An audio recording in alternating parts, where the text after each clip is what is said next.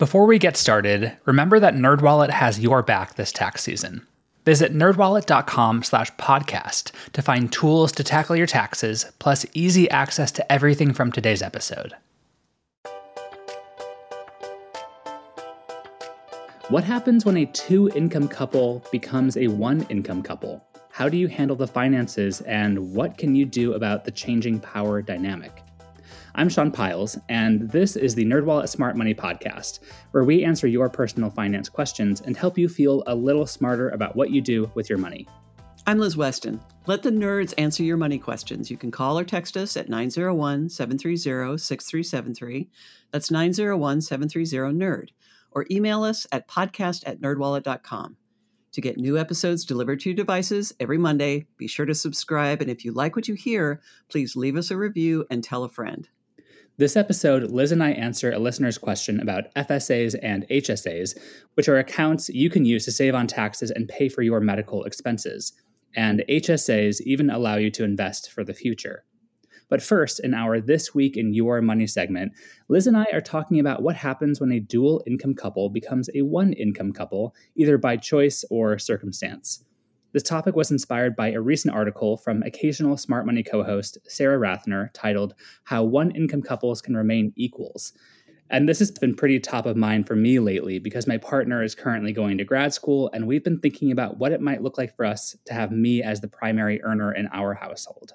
Oh, interesting. Well, I've been the sole earner a few times, and it's an interesting place to be. Let me tell you that. I imagine there are a lot of emotions that go into this. It's not just a budgetary decision. So, one thing that Sarah talks about in her article is the importance of acknowledging the emotions and mm. changes in stress on both parties. Because you think that, okay, we're an enlightened couple and this will be mm-hmm. fine. But when all the earning is on one person's shoulders, it can be a little stressful. So just acknowledging, okay, this is the situation now. It might not continue this way, but this is what we've agreed to now. I think it can be helpful for couples to monitor changes in how they're feeling internally and toward their partner. Mm-hmm. If someone feels resentment because all of a sudden they're ponying up for everything, or the other person feels guilty asking for a little bit of money to go out to dinner with a friend, that can be a problem. Yeah, and one of the things that Sarah points out is that the non-working partner can also have lots of emotions. It's yeah. hard to be dependent on somebody else, and you also would worry about maybe having less say in financial decisions. Well, I'm not working, so I can't be a voice in these decisions. And right. that's not good for the relationship, obviously. You have to keep things as equitable as possible, I think. Because one thing I'm thinking about with this dynamic with Garrett, my partner, is that this is a chance for us to really hone in and think about, in a very real sense, the fact that we are partners and we're working toward building our lives together for the long mm-hmm. term. And that's going to mean working through difficult and changing circumstances over the course of a long life that we hope to have together. And some people are considering this because they want to have a baby and they want one partner to stay home, or maybe mm-hmm. somebody lost a job and it, this was not voluntary, which means that has another set of of expectations and stresses attached to it. So, yeah. but talking all this through can really help your relationship. And at the same time, I know some couples where one of the partners has quit their job because they were tired of the working conditions that they were under and they joined the great resignation and now mm-hmm. they're taking a month or so off to reevaluate if they want out of a job. The other partner is saying, "Hey, that's fine. We budgeted for this. Take yeah. that time but eventually get out there and look for something that's better and hopefully pays you more than your last job. I also hear from people who initially made the decision together, okay, one person's going to stay home, and the working partner winds up resenting it. Either hmm. they last longer than they expected to, or they decide they don't like being the sole earner and they want things to change, and the other partner is resistant. Hmm. Again, talking about this as you go along can really help make it clear what everybody's expectations are and adjust yeah. them as you go along. Right, exactly. I was just going to say it's important from the outset before one person quits their job, or hopefully, if someone's on thin ice with their current job and they think they might get laid off, have that conversation and set expectations of, okay, here's how this might work for us. And then I think it could be helpful as well to set a time frame of, okay, is this going to be a one month thing, a three month thing, maybe a six month thing? And try to time box it so that you can hopefully, if you want to, get yourself out of the situation. And if it's going to be a permanent situation, figure out what your budget would look like again, because that's very mm-hmm. important as well. You need to go through your finances and budget for the lost income and potential benefits like healthcare. If you're going to do this long term, think about the non working partners retirement as well. You're going to mm-hmm. have to compensate for the fact that not just that they're not earning, but also that they don't have an option to save for retirement at work. So you got to make up for that somewhere.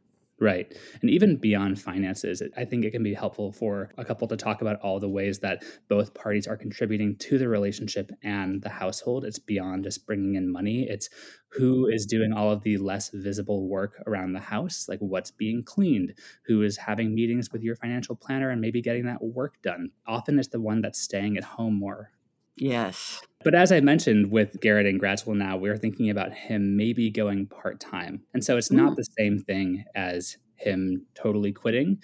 But what we're talking through and beginning to evaluate is what would our finances look like if he is making half as much as he was before. So oh. we're trying to find a system that would be equitable, that feels fair, and is also simple to manage because I think that can be a source of stress and potential resentment if you're continually spending a lot more time and mental energy sorting out your budget. So, one thing we've talked about is maybe I cover all of the groceries and some utilities. So that way it's easy and we have clear expectations of who's paying for what, but mm-hmm. it's not okay, here is how our money fits in proportionally. Here's the percentage that I'm going to cover that's just not how we tend to approach things. We like it to be simple. Um, yeah. That's not how every couple is going to want to approach it.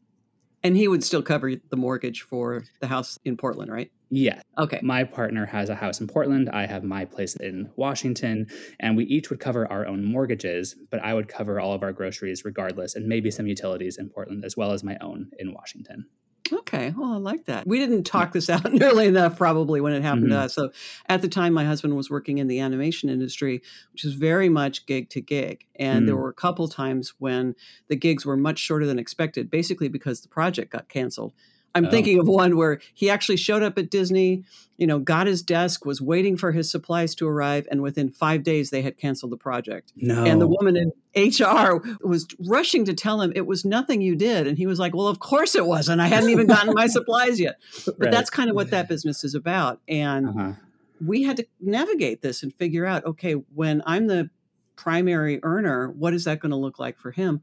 One of the things that uh, Sarah mentioned in her article was got to make sure that the non-working partner has money to spend mm-hmm. and is mm-hmm. not coming hat in hand to beg from you. so, right.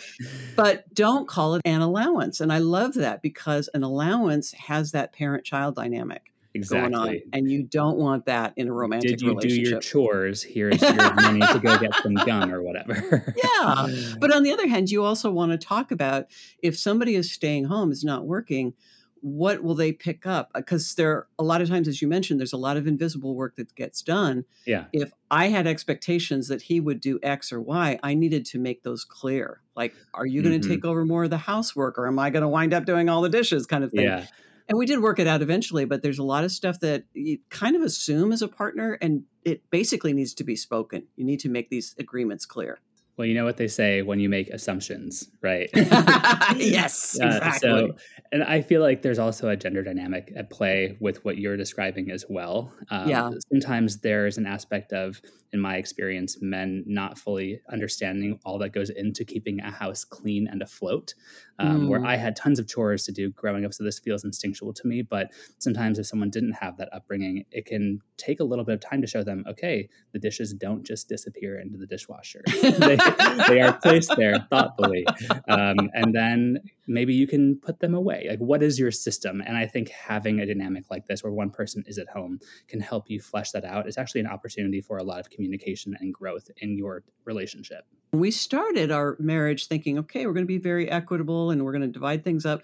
And what happened is we turned it into Lucy and Desi. Honest to God, mm. I was mm. doing everything inside, he was doing everything outside. and uh-huh. like, okay, now we've got it worked around to where we do what we really enjoy or the chores that we we well saying we really enjoy isn't quite accurate let me say we do the chores that we are least averse to and yes. it actually works out there's a nice division going on but it took right. a while to get there you know we've right. been married good lord it'll be 25 years oh that's awesome I know. Whoa, that's crazy. Anyway, uh-huh. so it takes a while to work this stuff out. You just have to have a lot of patience with each other, I think. Right. And communicate, communicate, communicate. It's so important. Mm, yes.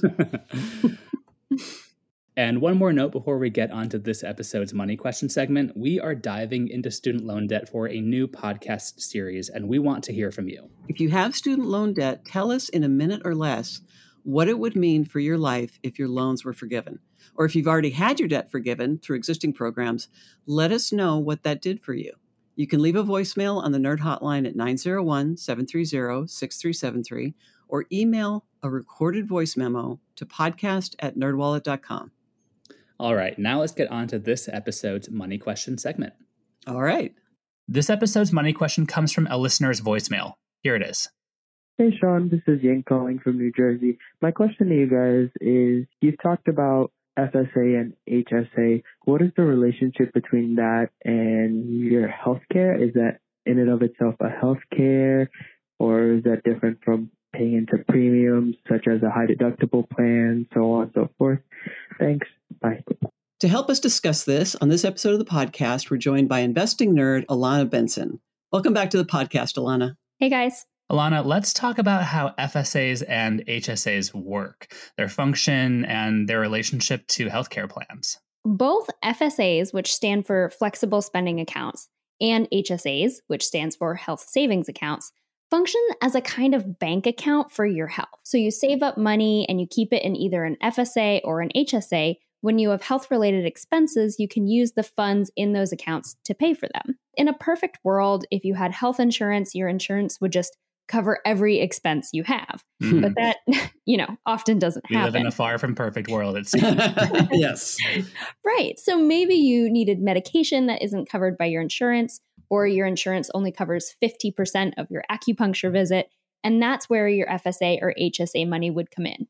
Our listener is also wondering about how these plans relate to premiums, which is the amount that you pay for your healthcare plan monthly. HSAs are only an option for folks who have a high deductible healthcare plan. With these plans, the premiums tend to be less expensive compared with regular health insurance plans, but the deductible or the amount that you have to pay before your insurance kicks in will be higher. This is where HSAs come in handy. You can use the money you put into this account to cover healthcare expenses before your deductible kicks in. FSAs, meanwhile, are different. These accounts are offered by your employer as an additional benefit on top of your health insurance plan. It's also worth noting that you typically cannot use funds from HSA or FSA accounts to pay your insurance premiums, but both can fund healthcare costs like copays, medical bills, even things like N95 masks. One of the few exceptions is you can use HSA funds to pay Medicare premiums. Thing is, if you are on Medicare, you can't contribute to an HSA account. This mm. is hmm. why things get so complicated so yeah. fast. There's a key difference between HSAs and FSAs, and that's how their balances do or don't roll over. Balances in HSAs roll over each year with no limit, but with FSAs, you forfeit any unused balance unless your employer allows rollover, which would be capped at $500. HSAs also have what's called a triple tax advantage. Alana, can you explain what that is? This is a really special trick of HSAs and why a lot of people really like them. The triple tax advantage refers to the fact that number one, contributions are tax deductible. Second, growth is tax free. And then distributions are also tax free when they're used for qualifying medical expenses. Some people are so enamored of that triple tax advantage that they use their HSAs as a kind of supplemental retirement plan. They try to keep the money in there and try not to spend it. They keep rolling it over and investing it year over year because they want to use that money as sort of a tax free pot in retirement. That's definitely an option if you've got enough cash flow that you can meet the deductible otherwise. Might not be a great option for people who are living paycheck to paycheck. And actually, some people like this so much that they prioritize their HSA over their 401k. In other words, they put enough money in their 401k to get the match, and then they fund the HSA to the limit. So oh, that's something to think about. Yeah, if you yeah. if you're looking for another way to invest for retirement. Alana, if someone is debating between an FSA and an HSA, what should they consider? What are the pros and cons of each? So, you're going to want to consider how much you're going to be using your health insurance. HSAs are paired with high deductible health insurance plans. That means you'll likely be paying out of pocket for your health expenses until you hit that high deductible. And according to 2021 research from the Kaiser Family Foundation, that deductible can be like really high. The average annual deductible for single coverage is $2,454 for HSA qualified high deductible healthcare plans. Ouch. Mm. Yeah. And 4,572 for families. A lot of money. It's a ton of money, and that can be really hard for people to afford. Health insurance paired with FSAs are likely to kick in at a lower deductible and offer coverage before you actually hit that deductible. I'd always thought of high deductible plans as great for people like Sean, you know, who barely go to the mm-hmm. doctor and never spend much on healthcare. Mm-hmm. Terrific, mm-hmm. that works. But they actually can be a good fit for people who know they're going to hit the deductible. In other words, if you have high healthcare expenses, you could wind up paying less overall with one of those high deductible plans as long as you got the cash to meet the deductible. And that's the big if, right? Right. And Liz, don't you actually have a separate savings account so that you don't have to pull money from your HSA if you do have a medical expense pop up? Yes. Again, we've got the cash flow to do this, which I feel very fortunate about. The last time I had an HSA and a high deductible plan many years ago, I found myself putting off screenings that I needed to get done because I didn't want to have oh. to pay for them out of pocket. Right. Mm-hmm. And that is the huge disadvantage of high deductible plans. If it causes you to put off needed medical care, you can wind up in a world of hurt. So this time around, when we signed up, I decided I was going to put the money in a specially labeled savings account so that in my brain, okay, there's the money, that's what it's there for. and I can keep the HSA in a separate account and growing for retirement how I've yeah. been trying to think about money in my HSA is that when I do have to spend anything from it for a doctor's appointment, I'm viewing that as instead of being invested in the stock market, I'm investing that back into my own body and health. Ooh, and that helps I like me feel that. a little bit better about it. Yeah. Yes, that's an excellent way to look at it. And another thing for folks to keep in mind is if you don't have that HSA high deductible money ready to go at a moment's notice, mm-hmm. it's essentially like you don't have health insurance until you can meet that deductible. So if mm. you go to the doctor, you're going to have to pay exactly what that cost is out of pocket because your health insurance won't kick in until you meet that deductible. And that can seem scary, but then you think about how much hospitals may charge you for even a pill of Tylenol, and you realize that you're probably going to meet that deductible pretty quickly in a pinch. That's true. I had a high deductible plan for a while and I didn't really understand it. And I had to pay, I think, $600 out of pocket one time for an emergency room visit. And it totally took me by surprise because I thought my health insurance would cover it and it didn't. And so I had to come up with that cash out of pocket. Yeah. Yeah, and that can totally throw off your budget, which is why we always stress emergency savings. It can be hard to build that up, but if you do have a expense like that pop up, you'll be so glad to have that pot of cash. Mm-hmm. Yeah, this was before I started working at NerdWallet, so I did yeah. not. it's kind of amazing how much better your finances get when you learn how to do things properly.